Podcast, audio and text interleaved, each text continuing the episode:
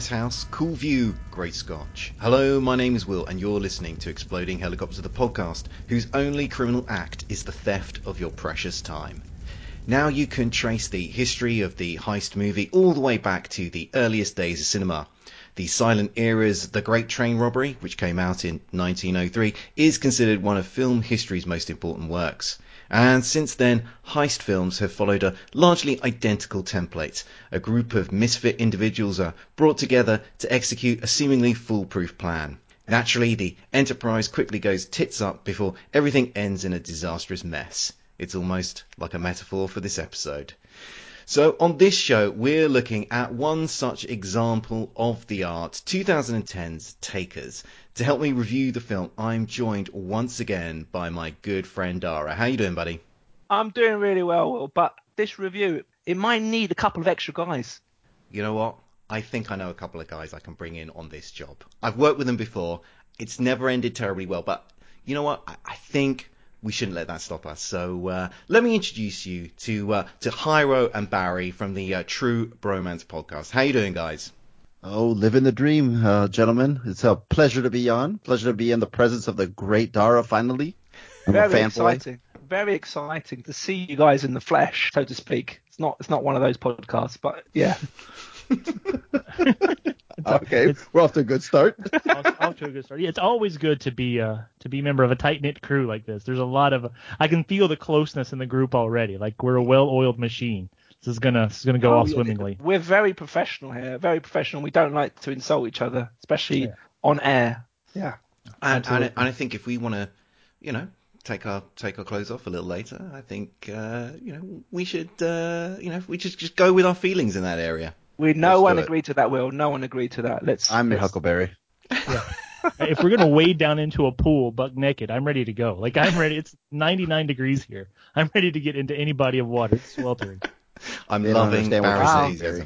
It's you got to do it in Celsius. Buddy. Celsius. Oh, that that'd be like 74. I don't know the conversion. You guys. 74. Are you boiling an egg or something? I, I, I, don't know. That's what it's yeah, like. 300 meters. What am I doing? I don't understand. Where am I? I don't. I'm uh, confused. Three stone is three what we're doing. Yeah, it's three stone hot today. Yeah. It's hotter than it's ever been. That would would be able to say so. Where, so yeah, I don't want to like. I don't know if I'm even allowed to say this, but where are you guys based?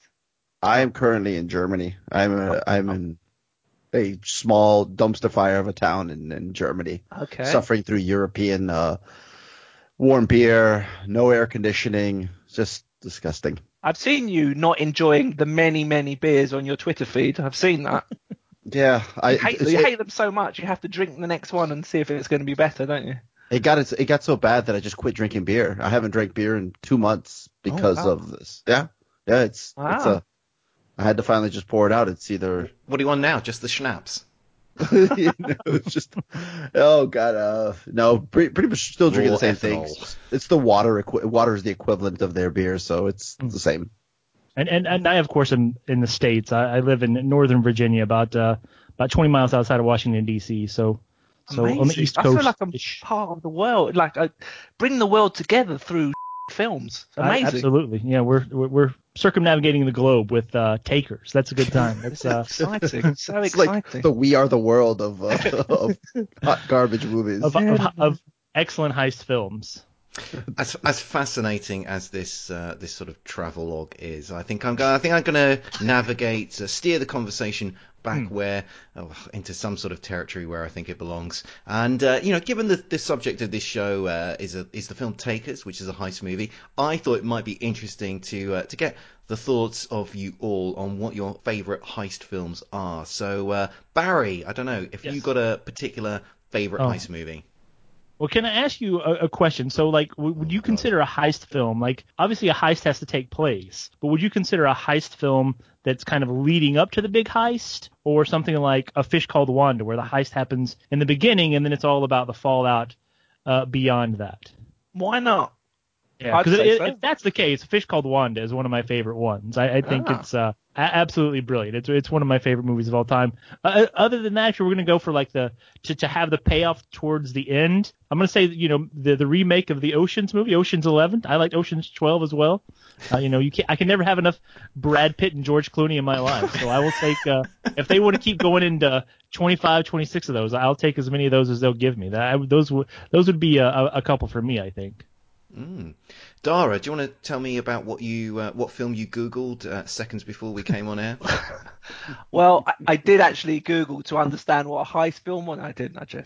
I, I, I, it gives me the opportunity to push one of my favorite directors, which is Tarantino. So it goes without saying that Reservoir Dogs for me was uh, is the my favorite heist movie. You don't Even see though, the heist. You don't see the, the heist. That's the point. You see, it's all about the interhuman interaction between the characters, and you get to hear the story through their through their basically telling the tales of what went right and what went wrong, and that you get more of a fleshed out thing, and it's more kind of interesting for me working out how what actually happened without seeing it.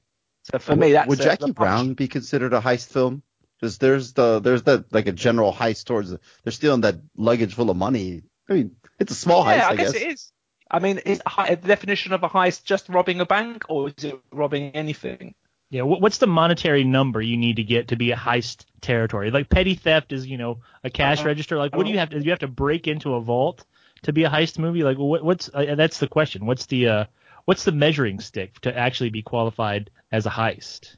I hope no one's asking me because this was just meant to be well, a semi You're leading this. This was just meant rope. to be a semi-entertaining, like three-minute bit before we got into the review of the film, not a goddamn interrogation. Well, I, you know, I'm just trying to lay out the lines. We need the rules. we're, we're counting Jackie Brown just because it's easier if we do. So, uh, you know, Hyro, what's your favorite heist movie? And just, just, just tell me a film that you like and the reasons that you like it, and and don't try to like unpick the genre definition. I like this podcast host. He's, he's like, okay, man, hurry up, just get through it. Let's get you off the air, be done with it. this is the way I like to be treated. The other guy is like laying down in some sort of Kama Sutra pose. Yeah, it's like a time. Um, no, so I thought about what you said about uh, having the heist in it and, and sort of the traditional template that's often used. And I think that Hell or High Water for me, it's a heist film because the heist is dragged out throughout the entire film but there's a lot of depth being added to it. And honestly, it's it, I think it's one of the better movies of the last what five years or whatever it was. Such a good film. That film is amazing. It really yeah, it's, it's awesome. And and the payoff is great because you have that feeling of sort of like the ending isn't exactly great, but there is a payoff, right? That that you can revel in. And I think that's always the the beauty of heist films is getting that uh that glorious ending. Which you don't get in this film. Oh no, you get it. You get it. It's in, just a different in, type of ending. It's a different type of finish. This ending's terrible. It's the worst ending ever. It's whoa, terrible, whoa, whoa, whoa, whoa! Let's let's let's uh, let's let's simmer down. Let's not. Let's, All right. Let's let's uh, not. Let's let's ration excited. let's ration out the gold slowly and on a regular. Oh, he's not sticking to the plan. Dara yeah. is not sticking to the plan. He's going rogue. I'm, like I'm he's tired untrustworthy. Of this plan already. He's like the Steve Buscemi of uh, of this podcast, just just throwing everything to the wind. Okay, well, I can that. see that clearly we're all really enthusiastic to talk about Takers. So uh, let's listen to a few sound bites cut together with uh, expository interjections from a gravel voiced trailer man impersonator. They're the best at what they do. Get on the floor! And what they do is take. Went down pretty fast. Automatic weapons, precision timing, degree of difficulties off the charts. They were hot, no doubt about that. It'll make it that much sweeter when we take him down. What's up? I got a deal we need to discuss. You coming at me with the job right now? A once in a lifetime job. 25, 30 mil. Now, with one cop closing in. Only so many people know how to use C4. We're definitely out to something big. They're going after. A lot of money, but this whole thing feels forced.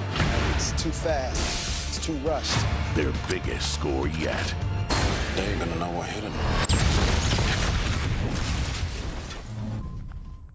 A seasoned team of bank robbers successfully complete their latest heist and lead a life of luxury whilst planning their next job. But then a former member of their team is released from prison and convinces the group to strike an armored car carrying $20 million. as the takers carefully plot their strategy and draw nearer to pulling off the grand heist, a reckless police officer inches closer to apprehending the criminals. The cast in Takers is led by Idris Elba and Matt Dillon. Alongside them, you've got car crash enthusiast Paul Walker, Anakin Skywalker himself, Hayden Christensen, convicted domestic abuser Chris Brown, and an utterly wasted Zoe Saldana. Uh, the film is written and directed by John Luessenhop, uh, a man who seems to have next to no track record in filmmaking whatsoever. Uh, the film was a critical dud. Uh, it was variously described as noisily vacant and relentlessly unimaginative. But the film seemed to find an audience on its release. It was the number one film at the box office on its opening weekend, and it has a 63% rating on Rotten Tomatoes and a 6.2 rating on IMDb. So, uh, all that is by way of background. Let's find out what uh, our guests thought of the film. So, uh, Barry, let's uh, kick it over to you. What did you make of Takers? I really thought Takers was a very poor representation of Heat. Uh, I, I, felt like someone watched Heat as a, a, young, impressionable person and then did their best to ruin that movie. That was my uh, that was my my my feelings on Takers. Um, you know, it, it feels like it's got all the pieces that that you you know it's got the grizzled cop who who kind of colors outside the lines but he gets the job done. You know like it, it has all of these little markers but they're just so quickly glossed over that it just none of it really comes together. It's like cliff notes cliff notes of a of a of a bank heist movie. You know like it really is so abbreviated. They only want to get to you know the big set pieces. We got to get to the shootouts the the explosions. Like they're all like you know gas pedal to get to there. And, and i just you know, I don't know how behind the scenes you want to go to, but when you invited us on, there was some discussion about what movie it was going to be, and you you you offered up Takers first, so uh, I found it that night streaming on one of the services that I have, so I watched it, and then you know a day or two after there was a discussion about, well, maybe we could. I was like, please, please don't make me have watched Takers in vain. So I, I think that really sums up my feelings. Like if, it, if if not for this podcast, I would have felt like it was an incredible waste of time. Uh, Hyro, what did you make of uh, Takers? I don't think it's the worst movie ever. Um, I I'm trying to be positive. I found I've not some, seen all the movies. That's the only reason I'm yeah. say. I've, I found some enjoyment here. I mean, um, there's a there's an excellent Chris Brown chase where he's doing flips and bounces all over the place. I didn't realize he was such an athlete. Uh, um, I, am assuming it uh, running from the police at you know in, in, the many arrests that he's been part of is, is a good training for this. paying off. Finally yeah, paying, it's paying off. off. I mean, the guy was went full uh, full method, full method actor. He's yeah, got good yeah, cardio. Yeah, sure. You can't you can't knock his cardio. But yeah, I'd be very spot on. This this thing is not very good. I genuinely thought this was uh, straight to DVD, and in doing my research for this illustrious podcast, which of course I'm going to give it my my all, my best. I'm not going to lay down on the ground and just kind of show up looking uh, haggard and and weather worn.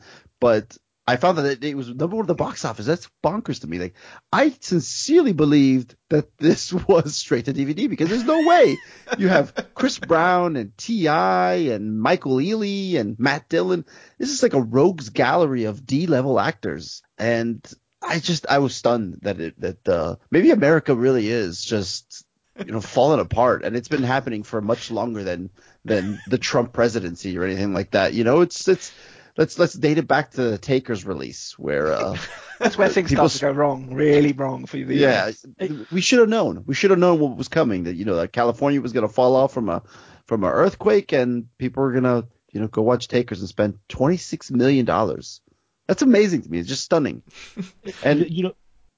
Okay, do you, do you go gonna, ahead. No, I was gonna I was gonna uh, add into the funny thing you talk about how you know like the the major release that it was like not that he's uh maybe the most valued critic, but I believe Stephen King writes an article for Entertainment Weekly, and like wow, he put Barry this went as his. to Wikipedia. I, I like I it. did research. I did research. I, Wikipedia is not research. You ape. Very impressive. Research. I, I read that's research, my friend, and uh, like he put it in his like top five of the year, or maybe it was his number one film of uh, of that year that it came out. So that you know we're obviously on the wrong side of history here. I think you know like or maybe maybe time hasn't been kind to takers with Chris Brown's uh, shenanigans and Idris Elba's. Uh, Stephen King likes a bit of a drink though. You might you might have got him on the Twitter when he's had a few whiskeys and he's he's just Yeah. type, types any old nonsense. That's he, he could have binged back into the coke. This could have been a coke fueled review of uh, of Takers. That could have been it. So So you say it's got a bad cast, uh, Hyro, but it- it's got it's got Idris Elba in it. It's got uh, Matt Dillon. He's done quite a few decent films. It's got it's got not a bad cast for like it's a terrible film, terrible.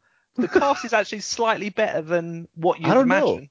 it's I- got I Jay feel- Hernandez. You love Jay Hernandez. I love Jay Hernandez, but I'm going to argue with you here that I believe that Idris Elba might be one of our most overrated actors working today. Whoa. And I hate to slander your countrymen or whatever it is, you know, the, the the great hope for James Bond. I haven't seen a single film where he's good, where he's genuinely acting well. He's ridiculously bad in this. I I mean, Chris Brown is out acting the guy. I would completely agree. I think Idris Elba has there is no bad script that or bad role that Idris Elba gets that he doesn't seem to want to take. He's got that s- stupid role in the the Marvel movies as that doorman with a funny hat as like whatever whatever whatever, whatever he is. the bridge keeper. He's a he's a doorman. He's a doorman, basically a glorified doorman. Uh, he was in that Star Trek film, but he was under so much prosthetics. You couldn't actually. It could have been any actor under all that blue prosthetics. You know, he he, oh, he obviously had his big moment in the sun with The Wire, and you know, He's right- been amazing in The and Wire. rightly got- and rightly say he's good in The so. But ever since then, his choice of roles has been absolutely shocking, absolutely Uh, shocking. What was that Stephen King book he did with Matthew McConaughey? The Dark Tower, Oh God Almighty, abysmal. brutal. Oh yeah, that was really bad. I don't. I, maybe that's just not his fault. That was just a. Okay, that's okay, a he was book. awful in the gambling movie with uh with uh, the lady we like, Barry, the red. Uh, she's in it too. She plays the redheaded lady. Oh, yeah, the that uh, was it. Uh, did uh, yeah, I know what you're talking about. Yeah. Um, the Molly's game or something like that, right? Yes, Molly's game. Mm, awful, abysmal. He's the movie's good. He's terrible. Or Hmm. passable. The movie's passable. I don't think it's going to get any better with uh, his his- his next release coming out either. The uh, Fast and Furious spinoff. That doesn't Oh. exactly uh, No. you know, s- Why do have they- promise. Why does, he bother? Well, anyway, let's uh, let's perhaps dig into uh, some of the uh, the action sequences um, in this film. Um, there are a couple of uh, high sequences, and there are some other big uh, action set pieces in this film. What do people think of the what they saw in terms of uh, that side of the film? So, uh, Dara, let's uh, let's kick it over to you. Well, it's kind of the only redeeming feature of this film because plot and characterization, everyone's one-dimensional. It, uh, the action sequences are kind of a bit of a sweet relief because they're, they're reasonably well done. He goes for the shaky kinetic style of camera camera work. It's it, at one point I was think, feeling a little bit seasick. It reminded me when I saw Blair Witch at the cinema, and I was feeling a little bit sick after that.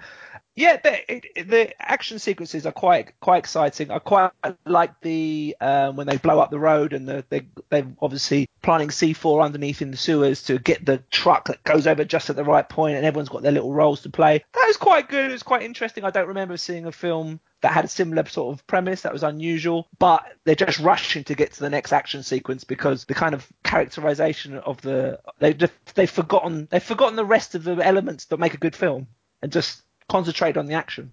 Did you not think though that you know I, I found this, the shaky cam stuff really frustrating because it just It does get annoying. it, it, it didn't seem to really be adding anything to the film. It just seemed to be a stylistic a stylistic choice and overcomplicating sequences. especially during Chris Brown's run. You know, it's it's Mm. the the the nature of him jumping around is frenetic enough without dude, you know, going full shaky cam there and and it goes confusing on me even forever more. as well. It's like a half an hour scene. That scene. He Yeah, literally it- runs around. It runs around twice around the city, doesn't he?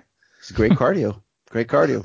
Well, that's go. actually that's actually a really good point because that sequence, I mean, it's it's essentially one of these parkour inspired action sequences where you know he's running around the environment and he's uh, you know using his uh, athletic ability uh, to to kind of navigate the environment and uh, um, elude these uh, police officers. And we've seen some great examples of, of that in uh, other films. It's uh, was it? I think it's like District 13 there's a great sequence at the beginning of, of, of Casino Royale which is very much sort of parkour inspired. I think the but I completely series agree. had one. there is Yeah, so Bourne much there series. is so much cutting in this in this film that actually you know you just think just go for a really shoot, simple shooting style and let us see the athletic ability of, of whoever it is that is performing this particular sequence. But because of all the cuts, it actually sort of detracts from the spectacle of, of what they have set up there as a sequence.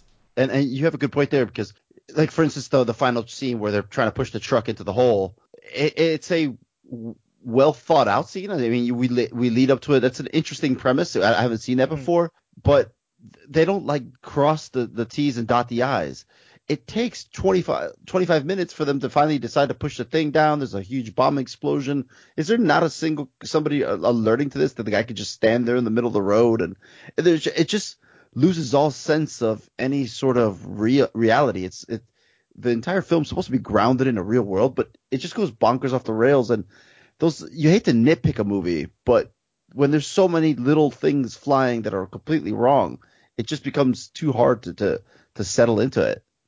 I, I think that's a great point, especially in like we'll, we'll say that the the big main action sequence at the end. You know, like you've got you've got guys underground with a armor truck hanging halfway down on the ground. You've got another guy ramming people with another armor. Like there's enough going on in that scene without adding this this fake frenzy with with the shaky cam and the multiple cuts. Like just kind of let that play out and breathe a little bit, and you might actually like it's still going to be overly complicated, but it might work better in the end. I, I don't know, maybe maybe the shaky cam's a way to kind of hide the imperfections of the scene or something, but it, it is just it I don't know like it's a great scene, but you Idris it feels it boring. You know, like that's the problem. Like it's it's this great action scene, but you're like, but I don't really remember exactly how it went down. Like you know, like who's where, what's happening. Like it's just it's problematic because it doesn't stand out when there's when there is good elements to it. Like it, it just kind of gets lost in the wash. What do we think of the uh, shootout at the end, especially with the uh, with Hayden Christensen jumping over in slow motion with his two guns to, to, Hmm. take the bullet? I thought it was, I that actually like the True. Romance knockoff se- sequence? Is that what that was? I mean, It's it was very Must be True John, Romance. John John Woo. John Woo does a lot of that. Two guns in the air. Yeah, I've seen it on so many action things. It's so ridiculous. The, the, It's- the- the- why I- would you do it? I actually wrote down John Woo in here when uh, the two brothers go out in the blaze of glory and they open the doors in slow motion. All that's missing is like the doves just coming so out. Bad. And, Yeah, there you Like, go. The worst scene of the movie. The Well, worst scene of the movie. I, I think that's saying a lot. well, I, I put in my money on that one. That's garbage. Hyro, for, for more film literate people uh, and for people who've watched films made before 1980, they, they would have you know what? I will not be slandered. I will not sit here silently while I'm slandered. they they would they would have seen that they would have seen that as a uh, a kind of like nod back to uh, Butch Cassidy and the Sundance Kid with uh, you know two Very people true. going out the door like guns That's a blazing. good movie. That's actually a good movie where they go out and play. That's a very good film. And I- it's left open. You don't really know. They could have made it out of Butch Cassidy and Sundance Kid. There's no doubt in takers that they're uh, that they're gunned down. Thank, thankfully, I, I'm glad that they're. You, Blessed Dara, relief. you- Dara, you brought up Hayden Christensen. I, I have to ask: Was the pork pie hat a character choice? Is that his call? Did he say, "Look, this is what my character does. he wears this ridiculous hat all the time, the bed and the shower. Like I'm glad you pointed that out because I think the hat's just made to make him look quirky. He's the quirky, intelligent guy. That's why he's got a stupid hat on. Oh, That's that's literally the only it thing. wasn't the, the ridiculous accent he was throwing on us and the, the well, I don't know what was he supposed to be like a like a, a like a native New Yorker or something like that like he? very I deep. don't know. I lost that. Where is he? America? Where is he from? Hayden Christensen. He's Canadian. Uh, Is he? He's- He- yeah. He's the devil spawn. There's no Oh. he's from hell. Like he is garbage to bring every movie he's in down. Like there's just absolute a demon. He if you a want demon. a real treat, watch uh, Little Italy. That's uh that's something to behold right there. I, I You're- you're- haven't seen that one. I might add that to my straight to DVD collection. You're a bit you're a bit of a one to uh, knock Hayden Christensen's hat, Dara, because you know you're the world's biggest Jamiroquai fan, and he's he's Mr. Oh, God Stupid almighty. Hats. Whoa. He's, Is he's, Jamiroquai he's still alive? Dirty laundry. Dirty I laundry saw, I everywhere. saw him the weekend. He's very fat now, Jamiroquai. He's had uh, one pork pie too many. So he's he's eating the pork pies rather than wearing them uh, as hats on his head. Very good. That's a great talented. segue, At least he could, you know, he's he's musical. Like you can't say the same for Hayden Christensen. He's he's Yeah. not talented. the hat's not a diversion tactic for not, not being able to act. This guy can sing, but he wears a stupid hat. That's the difference. He used to be able to sing. He can st- he can sing, but he can't move very well because of his stomach. so this film is at pains to to try and make the takers in this movie uh, relatable. So uh, in this film, we see you know they try not to uh, to hurt civilians, and there's also these kind of subplots where they're looking after sort of uh, vulnerable dependents. Uh, I, I kind of wondered what people made of the the film's efforts to uh, paint the characters in this film as, uh, I, I, guess, as likable and perhaps as as, as relatable. So, uh, you know, Hyro, what did you what did you make of that particular aspect of of this film? It's just like everything else. It's super rushed. You know, he's got the crackhead sister, and that none of that gets resolved. It's just hey, just bring her back on board. She's gonna smoke some more crack or do whatever it is. Then you've got the argument over the over the green lady from Avengers. You've got all these ridiculous subplots that really don't go anywhere because what what just to focus on the on the on the love triangle, whatever you want to call it, with T.I. and Michael Ealy and whatever Zoe Saldana. What is the payoff there? Like genuinely, I mean, they glare at each other a couple of times. there's nothing that kind of interweaves into the heist. Like there's a double turn. Or I knew you were the guy, or ah, get out of here. None of these things pay off at all. The, the, the, there was the, the twist with the cops. I don't want to spoil it for those that are, you know, taking our glowing reviews and want to dive on this thing, but what was the point of that thing, you know? That was about the only bit that did actually, you think, oh, they've actually done something vaguely interesting. I say every single other kind of, they were making almost like a concerted effort to try and make everyone more humanistic and have have like different strands, plot strands, but they don't go anywhere. Everything goes up a cul-de-sac. It's, it's so little thought has gone into this script to make it interesting. Everyone's giving something that that kind of distinguishes them, right? You know, Idris Elba's got the the sister.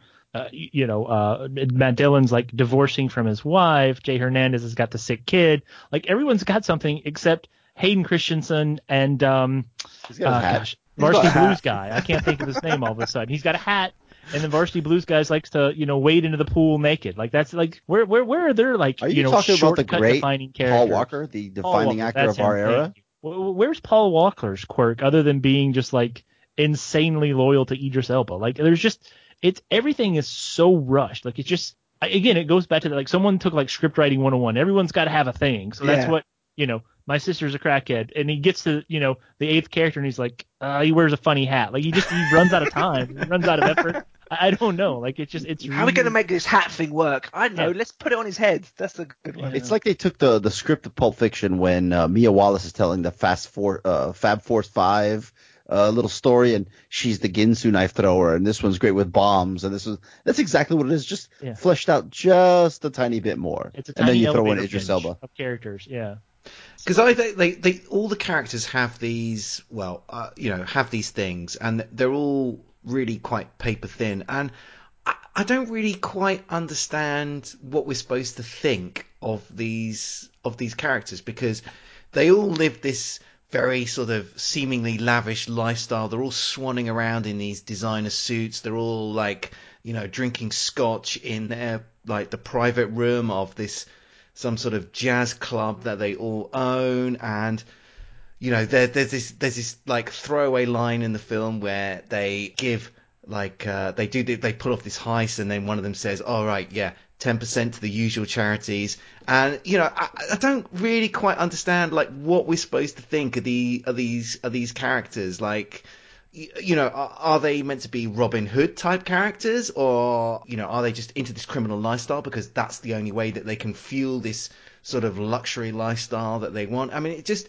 the film doesn't seem to really sort of have a point of view on the way in which it portrays its characters. It's a it's a really strange. I found it a very strange film in terms of how it was presenting the the kind of the lead characters in this film.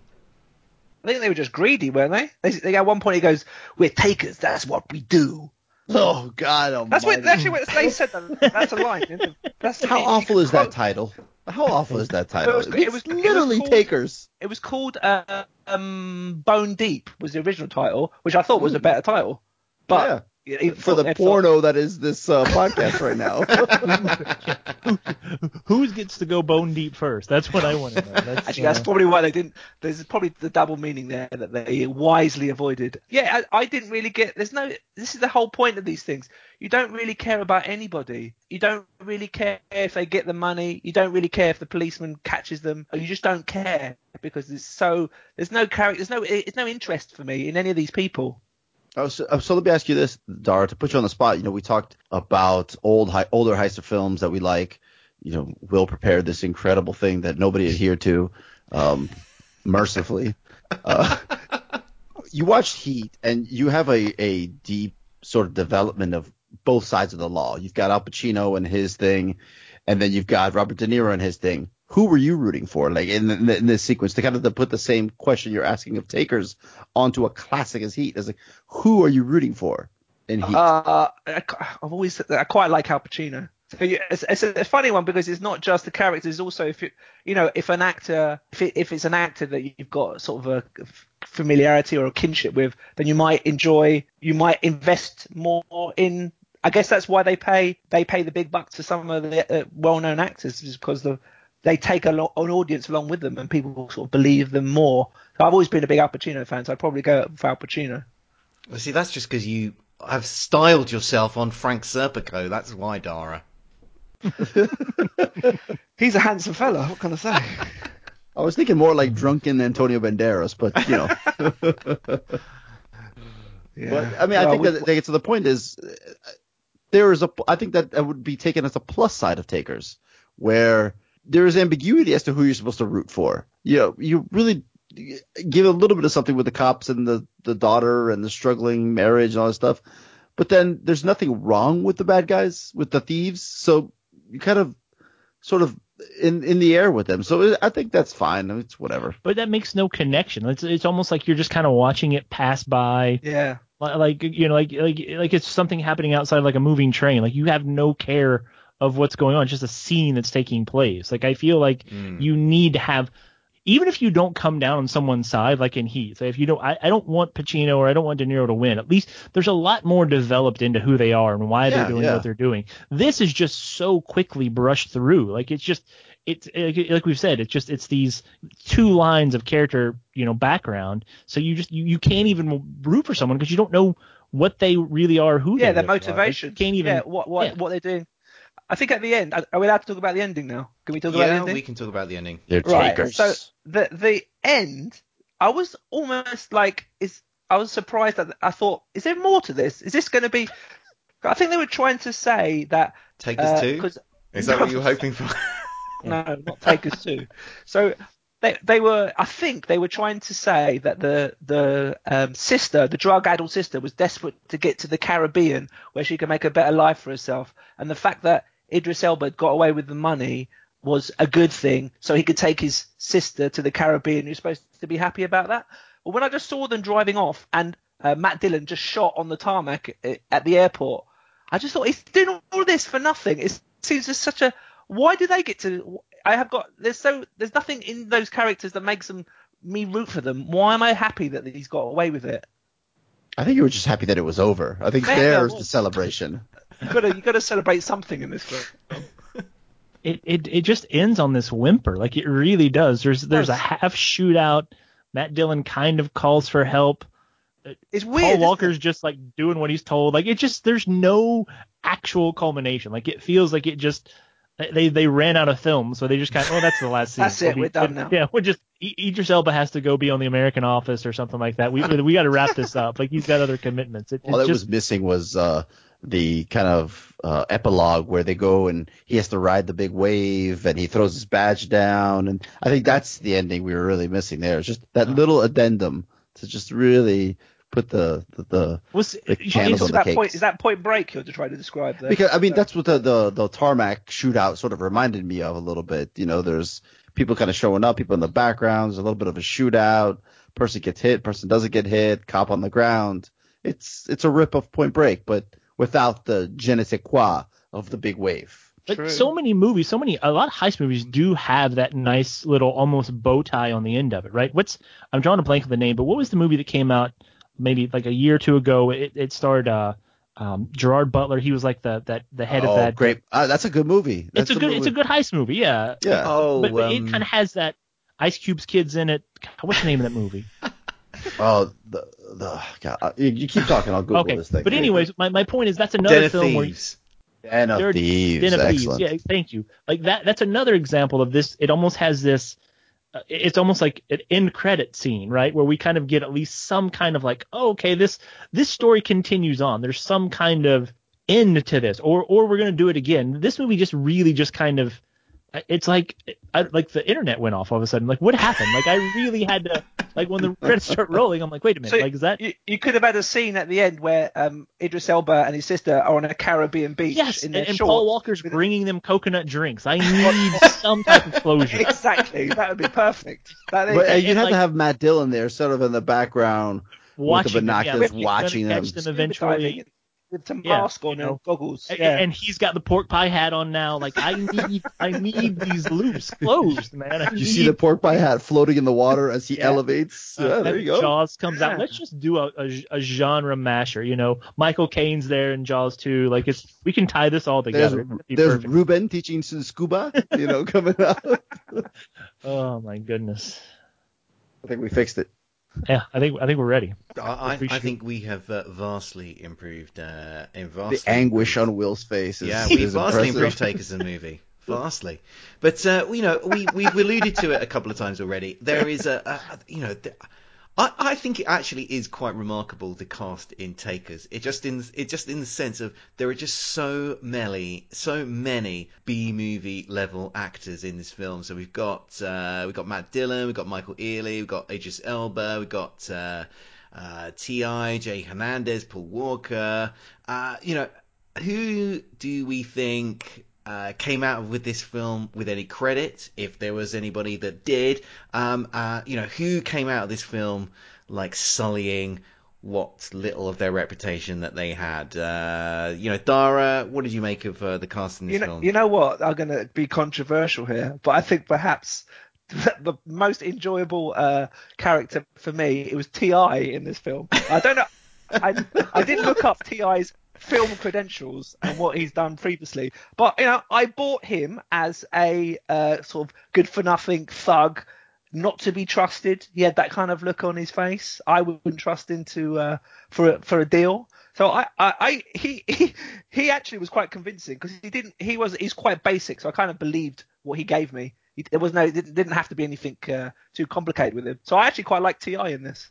I'm, I'm gonna I'm gonna agree with Dar here. I feel like Ti at least brings some bravado to his role. Like he seems like he's like, you know what, I know what I'm in, and I'm gonna just I'm gonna shoot it to the moon. Like he's not kind of dilly dallying around. Like he really kind of doubles down on this, just just this. It it's just pure revenge for no real reason. That is his motivation, but that's he's in on it, man. Like he will not stop until he gets the ultimate exacting revenge, and I I uh, I kind of appreciate that. I don't know if it leads to a lot more, but I you know I think he I think he comes out shiny in this one.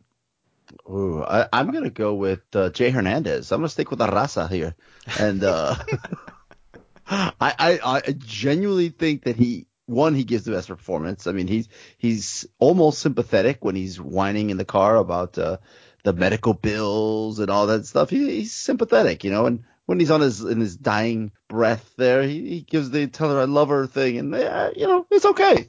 You know, and look, he he, This went- is he a went on review of his. it was uh, so good that he got bad moms. So I mean, I think uh, he did all right for himself. one of the one of the great films of the 21st century, right there. Absolutely. I thought that's what we were going to come in here on here to talk about again. Okay, I think we're going to take a quick break, and when we come back, we're going to be talking about the exploding helicopter action. On the Simplistic Reviews podcast, we talk movies. We talk TV.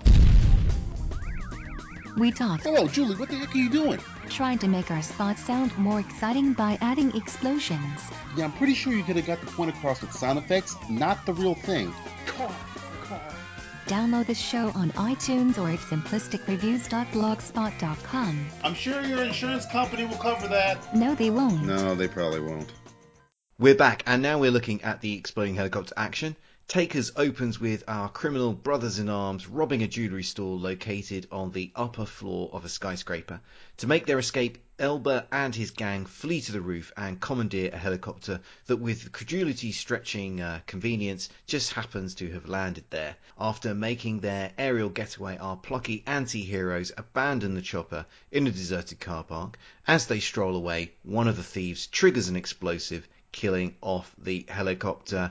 Gentlemen, what did you uh, make of the, the exploding helicopter? Uh, Barry, I think I'll throw it over to you first. Oh, I I appreciate going first. Thank you very much. Um, I, I'm going to say for as far as quality Uh, of exploding helicopter, it's up there. I mean, I really think this is. Whoa. Well, like no, I just it, it's a good oh. explosion. There's a Someone's big not much of fireball. an aficionado. pieces are flying around. You- I've been listening to the show for a few years. Like I've watched a lot of bad movies because of exploding helicopters. So uh, I can really God appreciate. you, the- the- there was there was a big tournament online recently where I saw nothing but nonstop gifs. Turned out exploding- poorly, by the way. The wrong I, movie did won. someone win? I don't even know what happened with that. But anyways, we, we, we get that later. But um, I- I really thought that the, the the the explosion itself was pretty good.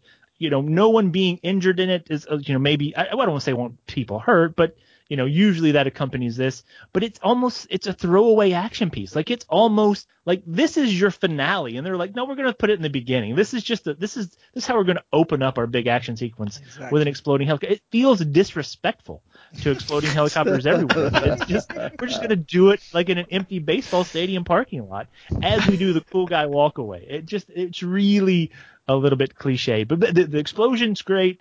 The the setting, the result, the the why is very poor. I would say that. Like I love the explosion. Where it takes place, why it takes place is is, is horrible. That that would be my uh, my takeaway. Dara, are you know Barry's clearly an angry man. Are you uh, are you as unhappy with this exploding helicopter, Dara? You know, it it really pleases me that Barry's been paying so much attention to our, our podcast rules for exploding helicopters. He's got it nailed, basically, bang on. Uh, you know, th- first of all, you don't explode a helicopter in the first five minutes of the film. That's a nonsense. It always comes at the end.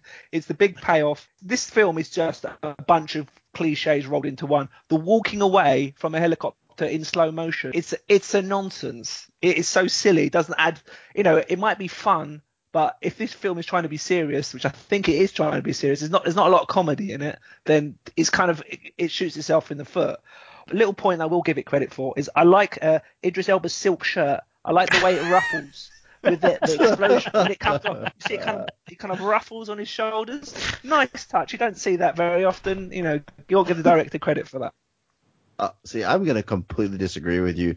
I, I, so I'll agree that the the disrespect given to this exploding helicopter is high. The level's high. Yes, it's early, but you cover it up with these mongoloids, and during the slow walk, you can barely see the helicopter. Not only that, here is Exhibit A as to why I think that Idris Elba is one of the worst. He can't even do the slow walk away. He's like flailing. Watch it again. He You know, it's flinches, free- doesn't he? He flinches. And not, not that he's flinching, but his his arms are almost extended horizontally, and he's like flailing. He doesn't know how to walk. Yeah, he's Yeah, like, he I don't know how to how walk. to What do I do with my arms? Yeah, he, he can't do it, and he's he he he kind of has like he looks like a, a guy in a clown suit. Like you would expect Pennywise to come at you like that, you know? like, he's coming to, to to attack the children, but no, he just can't do it. You know, Uh, do you think that Pierce Brosnan would, you know, did all this good work in in the slow mo walk away to have Idris Elba come out here looking like Pennywise the clown? Just It was piss over ridiculous. it. Yeah, just terrible. I cannot help but look at him. He's completely overshadowing this explosion that Barry thinks is fantastic, which maybe could be if I wasn't staring at this dude who can't walk properly. I, I'm focusing on the main part of the scene. I'm, I'm, I'm looking at where you're supposed to look, not uh, at the distraction of the you know Hiram's the Jackson obsessed Five with Idris strolling away. Uh, What's he? Has he done something personally to you, Hiram? It's like he Is it- has six extra he's- joints he's- in his arms. Each arm has an additional octopus six arms. joints. I think he's done some some something personal to you. You've got some big beef with him, haven't you? I, I didn't think he was that great on the wire either. Wow, wow. you can't say that. You can't say that. Do we think that it was that plausible that you know this many people would not look at an exploding helicopter? I mean, I, I you know I I've seen a lot of exploding helicopters in films. There is no way I would just walk away with my back turned to an exploding helicopter. I don't I don't care how cool it may make me look. I mean, I know that's the cliche, but I didn't buy it. But not It's- to mention, there, there's a danger involved there, right? The propeller It's an might impale explosion, you. Yeah. And There's shrapnel coming. It maybe it's like a, a you know we don't get enough of the background, and, and these guys do kind of set up the heist based on the scenario that they're in and need it. But it's almost like this is their calling card, like it's the sticky bandit version. Like every heist, we steal a helicopter and just blow it up for no reason and, at some random escape point. You know, like they're so used to it. It's our fifth heist, our fifth exploding helicopter, but we've kind of got the shortcut version to the final one where this they're just over it. Like we're so beyond this. Uh, minus Idris Elba and his his Pennywise rendition that apparently that's going he's on. like I a- don't know. he's waddling is what he's doing. That's the word. He's He's waddling like, away. like Danny DeVito in the, as a, the penguin. He kind of just struddles around. It's so bad. I mean, there is also, I mean, just the fact that there is this exploding helicopter in this film, uh, it's it's it's a kind of a, a sort of a nonsense. It's very very bizarre that it's there because this exploding helicopter comes out of this heist sequence whereby they're robbing this this particular building. The police are called, and so basically they steal this like newscopter. They've anticipated that this newscopter is going to a turn up, b land on this roof, and it's completely implausible. And it, that that particular sequence, it felt like there was I don't know five minutes chopped out of the film where there'd be the bit where oh look we can't get out the front of the building, we have to go to the roof, and then somebody kind of comes up with this improvisation to get them out of this situation. I don't know. The, the, the That would have been more interesting. I think what they're trying to make out that they're they're perfectionists. They know every, you know, they've worked it down to the last second. They know when to get in, when to get out. It's all perfect. I think that's what they're trying to set up, but you just don't believe it. minus the the giveaway salute, right? This Oh, thing goes God, off without a hitch, right? I mean, it's if if it not for this this tale that uh, Yeah. Chris Brown gives, they would have gotten away with this scot free. Like it really is just like like like Dara said, they're just so good at this. Like every like I know that news will be in the air. I know we can get like and why would they land to film this? Like you would get a better view from the chopper flying around the building. No, no, we're gonna we're gonna actually go down to the bank vault Yeah. ourselves with our cameras. We're gonna get right in there. It's it, I just it doesn't make sense. Like it really is like what? But you know, but if you, uh, if you, you know, going back to the heat comparison, you know, you see something similar where they they blow up the this getaway vehicle or whatever. I think it's like an ambulance in heat, and in, in that sequence they you have, it's like a jug with a small bomb on it, and there's a very small explosion, just enough to burn, kill the thing. It's it pops and then it's just a small fire. Here they brought around along enough C4 to blow up a dam. You know what I mean? To the, the thing literally explodes beyond belief, almost soiling Idris Elba's ruffly shirt that uh, Dara's so fond of, you know, as he duck walks away. But if you want to go unnoticed, don't bring a nuclear weapon to blow up a small helicopter.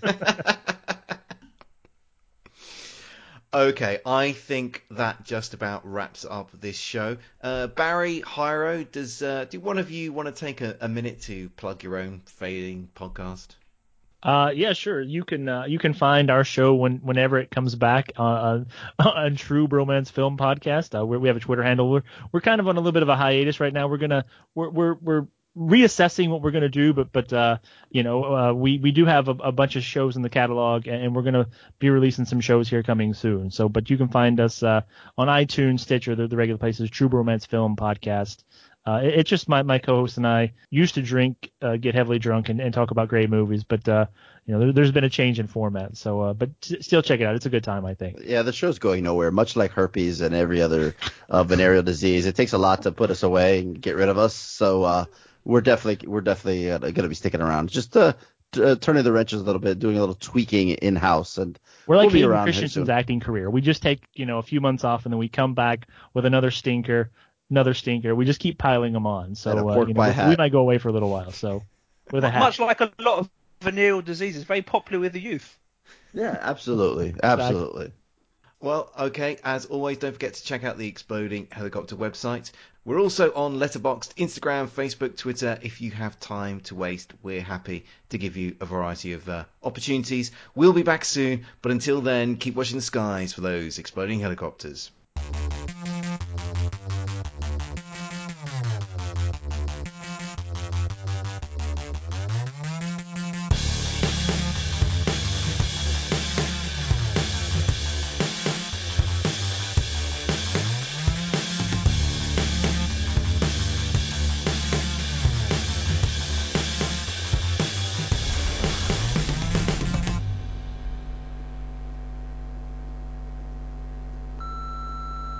Podcast is a proud member of the Lamb Podcasting Network. Find the network at largeassmovieblogs.com.